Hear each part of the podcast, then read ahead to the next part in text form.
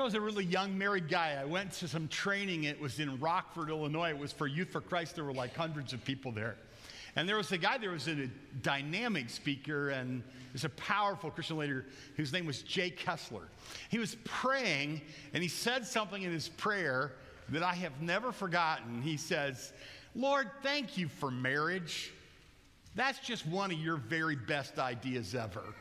I thought that was great. And I was a young married guy, and I was away from Lois for the week. I thought, that's so true. Thank you for marriage. That's one of your best ideas ever. Lois agrees with that. She does, really.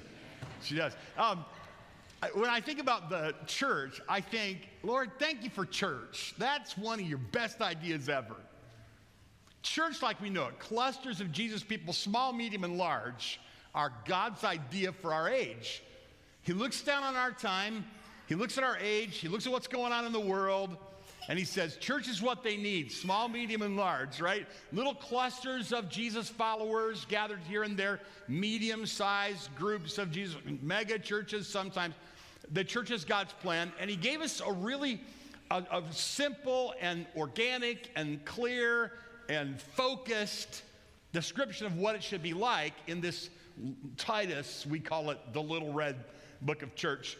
I love to, I, I, love sports. I love to play sports. I'm just not good at it. And um, when I was young, I was, I thought I was good at it because I had younger brothers, seven and 10 years younger than me, and I could beat them at everything, you know.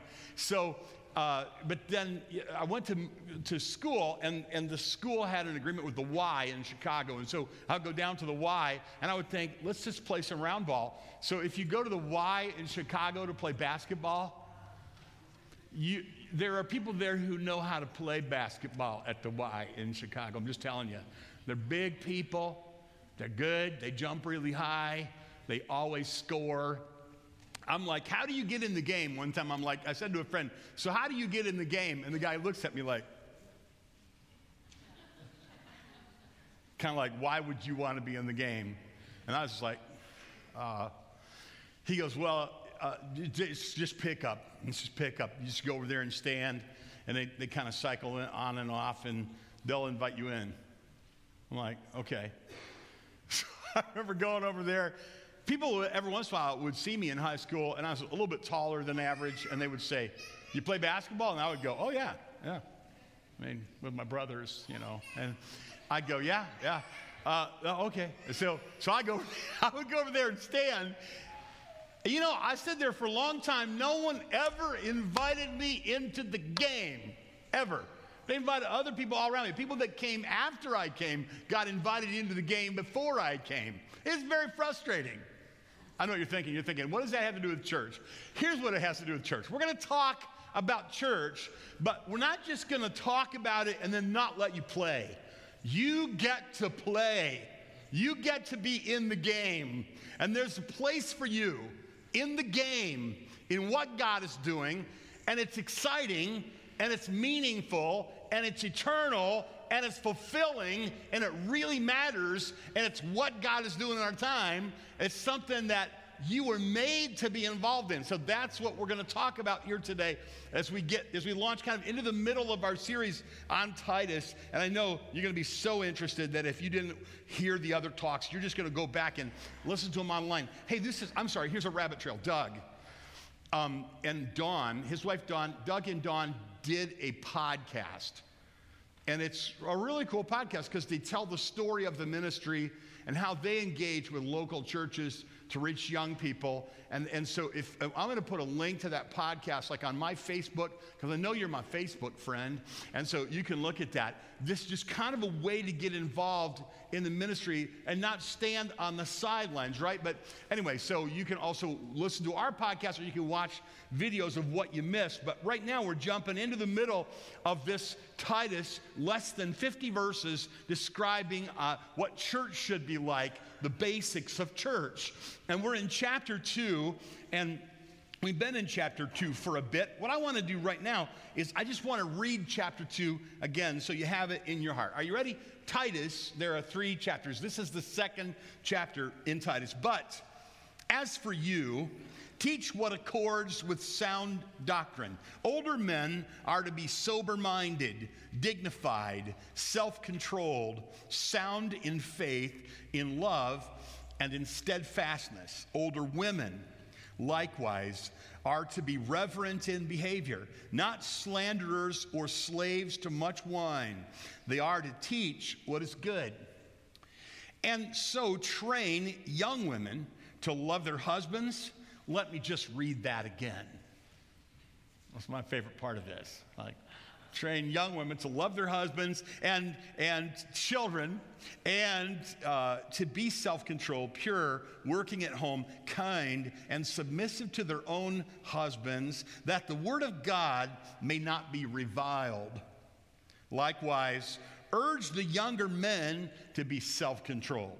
Show yourself in all respects, to be a model of good works, and in, in your teaching, show integrity, dignity, and sound speech that cannot be condemned, so that an opponent may be put to shame, having nothing evil to say about us. Bond servants. There was this, uh, this kind of slavery in the ancient Near East that is societal evil, but a reality, a systemic evil, but a reality. Paul's going to speak to bond servants. He says, they are, that through Titus, he says to Titus, teach the bondservants, verse 9, to be submissive to their own masters in everything. They are to be well pleasing and not argumentative, not pilfering, but showing all good faith, so that in everything they may adorn the doctrine of God, our Savior. As far as we're going to get today, if we get that far. Let's pray. Lord, thank you for your word, the simplicity of it. And I, and I pray that it would not be lost on us, that we would see, every one of us that's here today would see not only you know, how to get in the game, how to be a part of what you're doing in the world today, but that we would, that, that we would, would be stirred to do that, engaged in a way that's meaningful to us, that you gifted us, in a way that we could look back over the years and see that you used us in a way that really matters with people that we really love. Help us in this, I pray. In Jesus' name, amen. So, like to review chapter one and chapter two, chapter three. Here's what goes in Titus. Chapter one was about leaders.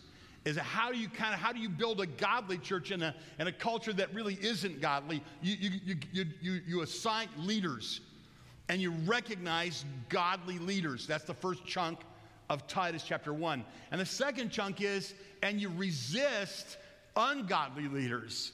You rebuke ungodly leaders. You make so the first chapter of Titus, the red book of church, is make sure that your leaders are godly leaders, and if they're not, reject them. And then the second thing is interesting because in chapter two, it's almost like um, it's almost like a list of the kinds of people that make up a church, and it starts with older women. I sorry, it starts with older men, and then older women, and then young women and young men, and Titus himself and bondservants, and that's basically all the people in the church. How do you have an impact in a godless culture? You have godly people, old and young. When I was a young youth pastor, I worked with a man whose name was Larry Whiteford. Larry Whiteford went to be with the Lord last week, and I went to his funeral on Thursday. And my goodness, do I have some sweet memories of Larry Whiteford. He was a guy that would just do things at the last minute sometimes, so we got along really well. I remember one day, he, it was like um, Mother's Day, and he says to me, Brother Pierpont, he would always call me Brother Pierpont. It, Brother Pierpont, he says, let's give away those flowers to the women. I'm like, okay, how you want me to do that? He goes, just work it out. So it was like Sunday morning on Mother's Day, and I had, do you remember this, Lois? It is uh, my hall of shame. A Sunday morning on Mother's Day, I have no preparation. There's a bunch of flowers are sitting there. I'm like, how do you want me to do this? He goes, you know, just work it out. Oldest mother, youngest mother. Like, that's a minefield, people. I'm just saying. So I remember getting up and I go, okay, um, we want to give a flower to the oldest mother here today. So, like, if you're a mother and you're 50 and over, stand up. that was not the right way to do that. Let me school you on this. If you, if you ever get asked to do something like that, start at 100. Start at 100. Okay, no kidding. You know, we have a sister in our church, 104, right? I go out to call on her, give her communion this week uh, she, she and another one of our sisters are there in the same room, right?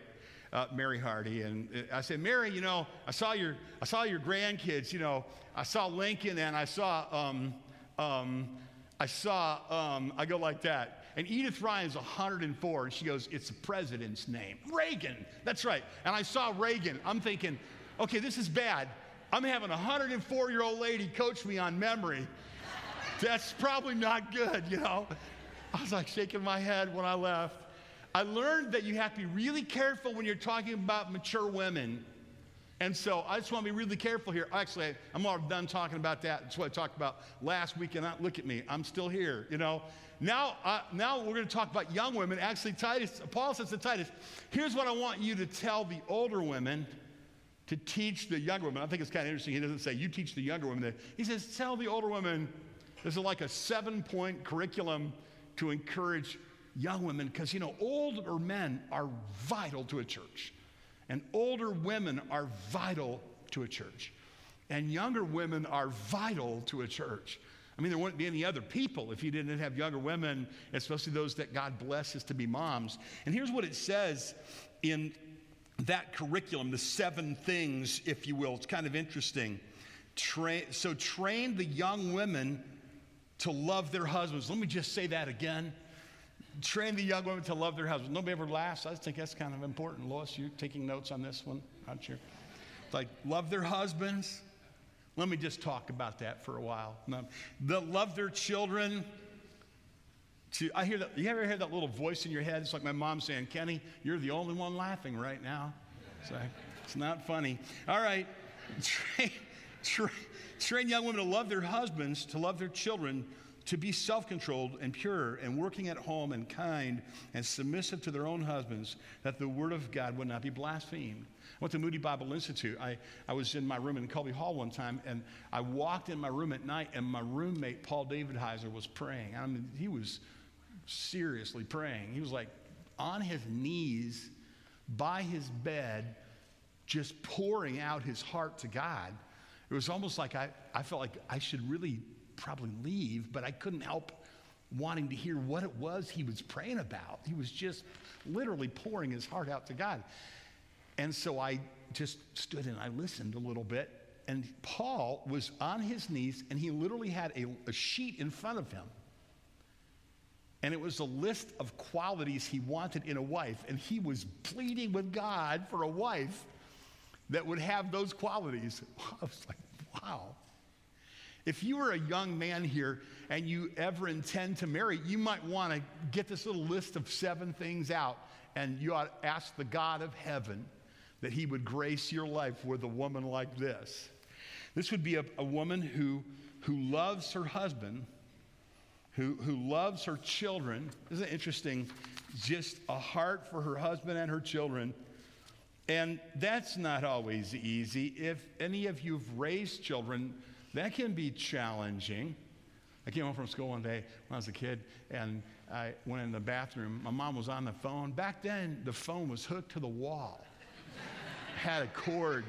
Seriously, you couldn't talk on the phone unless you were, it was hooked to the wall, little cord. So if my mom was on the phone, I was a free range chicken for a while. You know, I, mean, I could do what I wanted to do. I did. I went in the bathroom and just taking care of my business. When I got done, I stood. I, I went to stand up. This is going to be more than you want to know, but it never stopped me before, and it's not going to stop me now. I decided to get up off of the toilet, and I and I see that there's a cabinet right there with handles. I thought, well, that's handy. I'll just use the, the handles to pull me up. Hadn't pulled my trousers up yet, and I started to pull myself up, and the cabinet started to fall over on top of me. And I was trying to decide whether I push the cabinet off or pull my trousers up. I decided I'd push the cabinet off of me, so I did. I pushed it up there, and I didn't stand straight up. It, it stayed on the rail. I didn't know. It stayed on the molding a little bit. And then I let go of it. And I went to pull my pants up, and the doors opened up, and it fell over on me. And everything in it started falling on top of me and in the toilet, shoe polish, you know, all kinds of things, linens breaking in the toilet. About that time, my sister Melanie, who's irritating, heard that I was in trouble and she whips the door open and just stands there. My pants are still down. She's got the door wide open and she starts screaming bloody murder. You know, I'm like, Mom, come in here. I'm like, Can you give a brother a hand? You know, no. she's screaming like, Mom, Mom, and I'm trying to get the cabinet off of me. And my sister's standing with the door open, and my pants are down. And my mom finally gets off the phone, and she comes over and she says what I've heard her say hundreds of times Oh, Kenny. Oh, Kenny, she says. She watches my sermons. She's going to watch this one, and she's going to say the same thing about 5 o'clock tonight. Oh, Kenny. She's going to. She went with me the other day, did it three or four times. She's like, Shh, hold it down. Like, I got, Mom, I'm 60. You know, really. I, I get along with that. Yeah, anyway, uh, so being, raising kids, not a particularly easy thing to do. You're going to run into circumstances that are difficult. You're going to have a hundred things to take kids to, a hundred thousand things to pay for. They're going to break your heart. Everything they do good, their dad is going to get credit for. Everything they do bad is your fault. That's just the way it works. That's how we roll, right? Welcome to motherhood. Love your husband is harder than it sounds, and love your children is harder than it sounds. But you don't see Paul and Titus here whining about that. They're saying this is what a good church is made up of women who decide, I'm just going to love that rascal and those kids that we have, I'm going to just love them for the rest of my life. That's what I'm going to do. It's simple, but it's beautiful. It's what makes the world go round, isn't it? Thank God for moms who put up with those men, put up with those kids, who love them and take care of them. That's what he says. Tell those, ask the older women to show them, informally teaching is the idea. Informally teach the young women also to love their husbands, to keep this thing going. And then to be self controlled. In other words, they're not just like, you know, a, a, woman that's a godly woman cannot be governed by her impulses. It's wonderful that she has impulses, it's wonderful that she has feelings. Don't you just thank God that women have feelings? But they're not driven by their feelings. There's something deeper that's going. They're self controlled and they're pure. You know, in a degenerate, perverse, ugly, impure age, there are women who are pure. And these are outstanding women. In Proverbs, in chapter 9, you have that, that you, know, you have that interesting literary thing where you have, you know, Dame Folly. Remember? foolishness, and then you have Madam Wisdom, right? And, and, the, and the scriptures say in a literary form, foolishness sends out her young women to do what they do in the world, to, to lure foolish young men. Then Proverbs is written to young men, to lure foolish young men and foolish young men that aren't wise young men, they're like distracted by godless girls who aren't pure and they're pulled down in a way and they don't need much help. Like young men don't need much help in this and they're pulled away from the things of God. But then there's that, the passage says, But wisdom has sent forth her maidens. How beautiful is that? But God has his young women in the world and their beauty, their radiance is spiritual beauty. They're beautiful inside and out and they're pure and there's something very powerful about that. Church needs young women who are pure to show this impure age what that looks like. Have the older women to teach the young women, even though it just seems like impure girls get so much more attention, to be pure. And then it says, and, and by the way, just, just a thing about beauty, you know, who doesn't appreciate beauty? I'm as handsome as I can possibly be right now. I know you're probably thinking, are you serious? That's the best you can do. This is the best I, I worked at this to be just as, as, as attractive looking as I can possibly be. And it gets harder all the time. And it never was easy. I mean, but we appreciate people taking pains to clip their fingernails or, or, to, or to wear something that, you know, matches and so forth. I appreciate that. When a woman is beautiful, who doesn't notice that? All of us notice that. Of course, beauty is a thing. It is, it's a thing. But it isn't the most important thing. Three things about beauty I will give you little tips about beauty. Beauty tips from Ken. Here they are. So, no, you're like, oh, I'm to write this down right now. Yeah. So, no, number one, beauty can be empty. Like the Bible says, beauty is vain. I mean, it can be empty. You ever met somebody that's just handsome as all get out and they're, they're like, they're weightless. You know, they're just they're like a big old handsome muscle bound fellow who is pretty much worthless other than that. You've all met people like that. Or a woman who outwardly is so attractive, she makes you catch your breath. But after a while, you think, ain't much to her but that beauty. Beauty is something, but it can be empty and, and, and, and or, you know, vain. Uh, beauty also can be deceitful. The Bible says that. You know, a person can look like this, but then they can be completely different. Beauty can be deceitful. You really aren't beautiful inside, you're just beautiful outside. That's scary. And then, who doesn't know this? Beauty is temporary, right? Beauty is temporary, it's fading. And why is that? God, as a severe mercy, God built it into the fallen world that way so that we would concentrate on the beauty of the, the, the growing beauty of the inner person. The outward man or woman is what? Fading away, but the inward person is being renewed day by day. So every morning when you get up and you see there are more wrinkles in that face that's looking back at you in the mirror, it's a reminder have your devotions brother. Have your devotion, sister. Develop the inward person. This is part is that's getting better and better. It's the part that matters more and more. It, one quick thing, I'm going to keep moving. We were eating, my dad and my mom and I were eating lunch in Jackson years ago before I lived here. Four or five years ago, we met over there by Sargent Road and we're eating lunch. And my dad kept going, Man, I got a bad haircut. And he did his hair was butchered. It was, a, he, it, was not, it was not a good haircut at all. And he kept saying that. Like we'd be talking, and then he would say, Man, my hair looks terrible. And, and I, well, yeah, yeah. And then I would say, But anyway, what were you saying, Dad? Well, yeah, yeah. And then he would say what he was saying. And then he would say, Can you believe this haircut? You know? And after a while, I just go, Dad, listen to me. I love you. I adore you. Everybody who knows you adores you. And nobody really even cares what your hair looks like. We don't love you because of your hair. Which I thought was really funny. And again, I was the only one laughing about that, but I just thought that's so profoundly true. This is a man I adore. This is a man I want to be like. This is a man I look up to. It, how he looks is kind of secondary to that. It's not that important. I mean, it's a thing, but it's not that big of a thing. And so let's remember that. That's why it says this here the young women who we appreciate their beauty. Of course we do. But, uh, but their purity, their inner qualities of character, their self control, their love for other people, these are the things that make them really powerfully attractive and influential, right? I mean, we all know this. And then working at home is the idea not that home is the only place she works. I mean, the question often comes up if, is a woman who has children disobedient to God if she works outside the home? Well, A, number one, you'll notice we take your tithe checks here, you know, if you're a girl and you work. Just, you know, that's just a thought right there. You, you guys are being really quiet.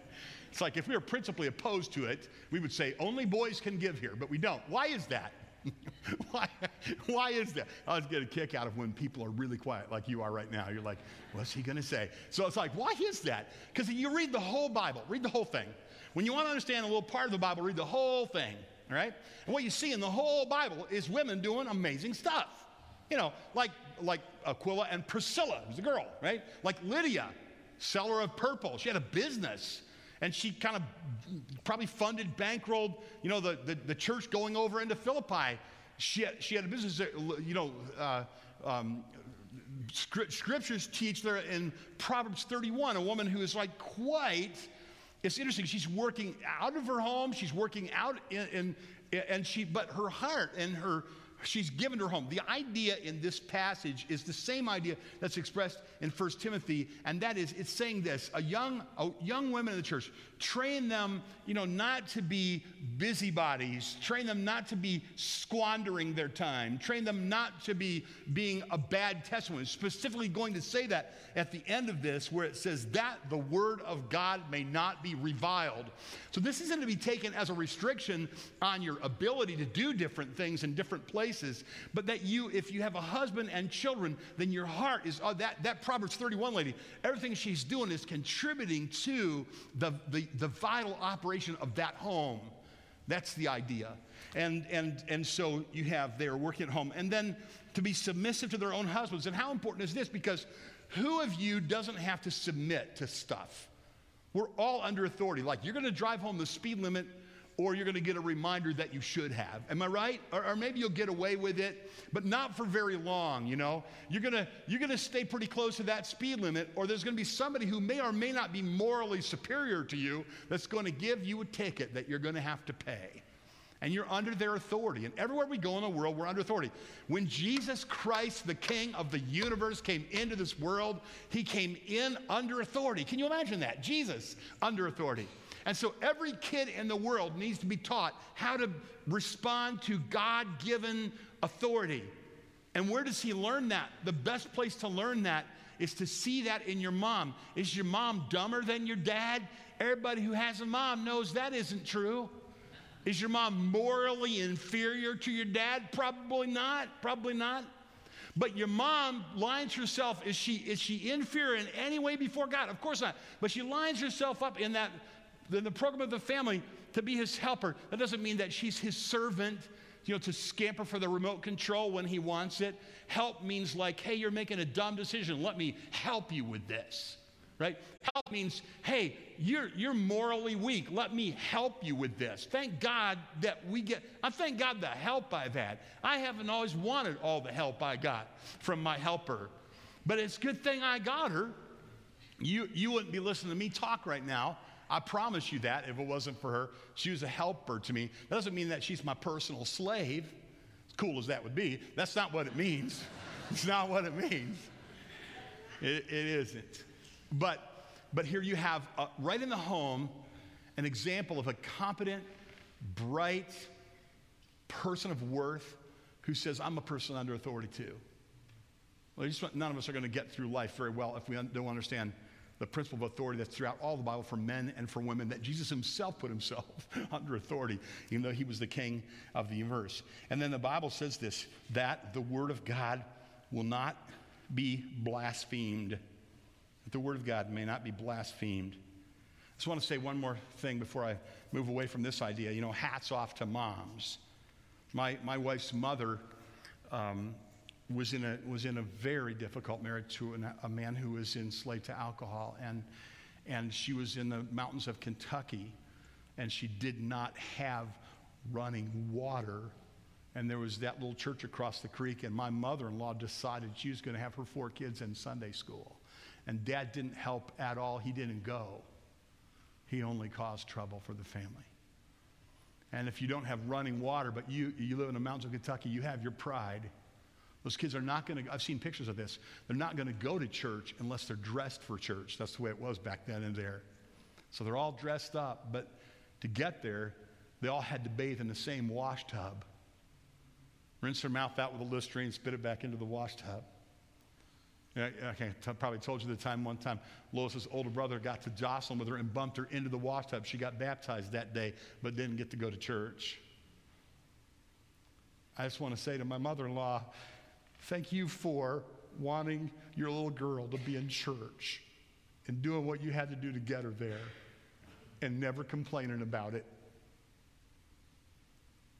Ladies, can I just say to you, you know, thank you so much for making us better men for loving us when we don't deserve it and we're selfish, for giving yourself to kind of go through the jaws of death to bring life into the world, for giving up all those things that you could have. Well, just, let me just read it to you from my book because you didn't read my book. You don't love me. Um, so, so I was going to leave this out, but I guess I'm just going to read it. I wrote about this because I was thinking about it one day. So just I guess this is like, I was going to say before we move on, oh, I'll say in conclusion. So her children rise up and call her blessed. She dreamed of you from the time she was a little girl, cradling a baby doll in her arms. She always saw you playing around the little cottage in her childhood dreams. She carried you in her body, and you made her sick every morning for weeks and weeks. She bore you into the world through intense pain but when she heard you cry, and when she saw your little wrinkled red face, she forgot all about that, and she just wept tears of joy. She fed you at her breast, and her whole world revolved around you. She stole into your room at night just to watch you sleep. She was sure you were the most beautiful child on the face of the earth. She sat up through the night to bathe away the fever, and at breakfast, your dad said, Did you sleep well, honey? Oblivious that she'd had an all night vigil. She somehow always knew when you needed her, even in the middle of the night. And she came to your room and she changed your bedding and she made sure that you were warm and you were dry. And she covered your ears and she gave you your coat and she checked your homework and she made you practice the piano and she th- sat through your ball games and recitals like they were the seventh game of the World Series or a debut at Carnegie Hall. And she urged you to brush your teeth with words of wisdom like, Be true to your teeth or they'll be false to you. And she changed your diaper.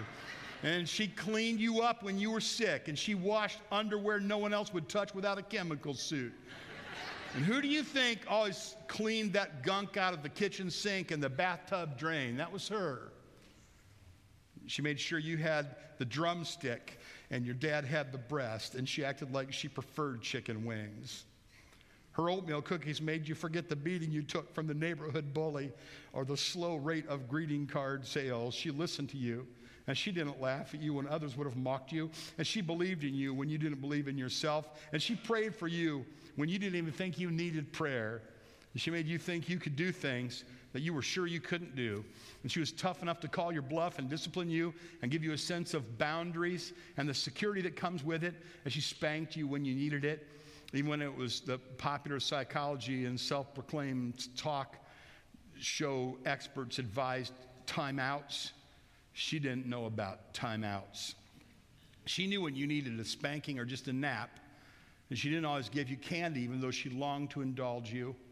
And she was always waiting when you came in late. And then when you complained about it, she pretended she was asleep, the way you always did when you wanted her to carry you in from the car after a long trip and you were small. And she read the Bible to you, and she read the Bible in front of you, and she did what mothers have to do to make sure the family is faithful in church she made your dad a much better man than he ever would have been without her. Probably covered for some of his failures, didn't she? And she mended clothes as a labor of love, and it broke her heart to see how quickly you grew out of them. And she knew that you were only loaned to her from God, and soon the house would fall silent again. And she washed mountains of dishes and truckloads of laundry, and she put up food in the hottest summer days, and she didn't complain. And her most sincere prayers were the ones she sent heavenward in gratitude for you. And she filled your home with fragrance and beauty and music and the smell of her perfume and fresh cut flowers and bacon. Come on now, bacon for breakfast and Sunday roast. Her eyes were bright and happy and full of life. And she wept, though, and she wept and worried a thousand times for you, times when you never knew.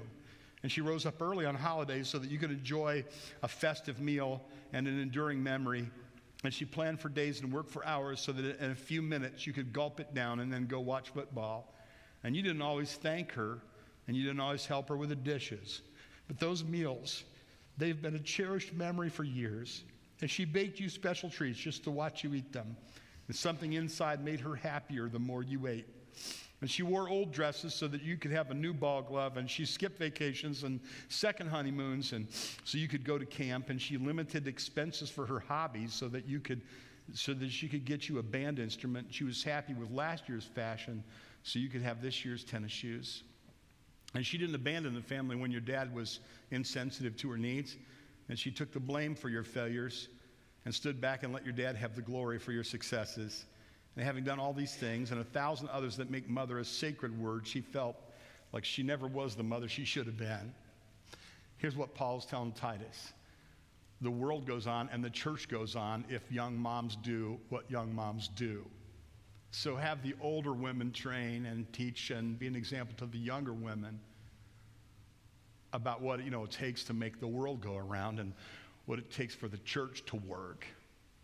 Church is God's idea and it, and it has to have older men and older women, younger women and, and younger men, and long messages like this one. Let's pray together. Now, Lord, how we thank you. Your ways are simple and right and beautiful and organic, and they, they work. Fill us, I pray with a desire to be people who follow you we realize in our, in our own hearts, Lord, that without you, we're, we're going to go to hell. We're going to have the judgment we deserve because of our sin. We're going to be separated from you.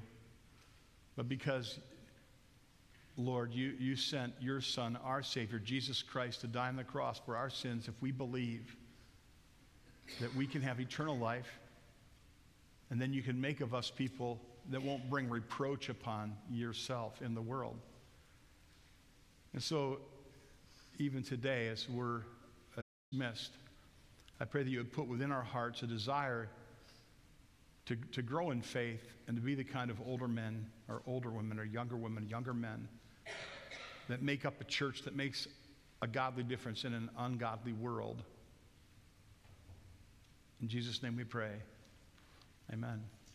Before you go today, we want to invite to the front people that are willing to pray with you. We have some teams of prayers. I'm going to ask them to come uh, to the front now. Stand up while they come just for a moment before I dismiss you.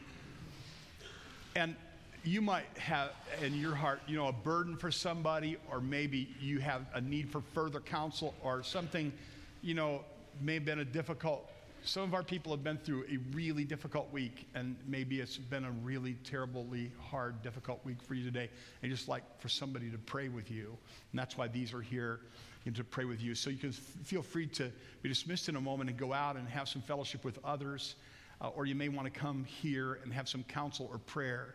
Uh, or maybe for you, you it would work better for you. You know, my personal phone number, our pastors and so forth, our, our numbers are, our personal numbers are listed in the bulletin, our personal cell phones. That's because we love you and we want to help you. And we have elders that, and elders' wives are the same way.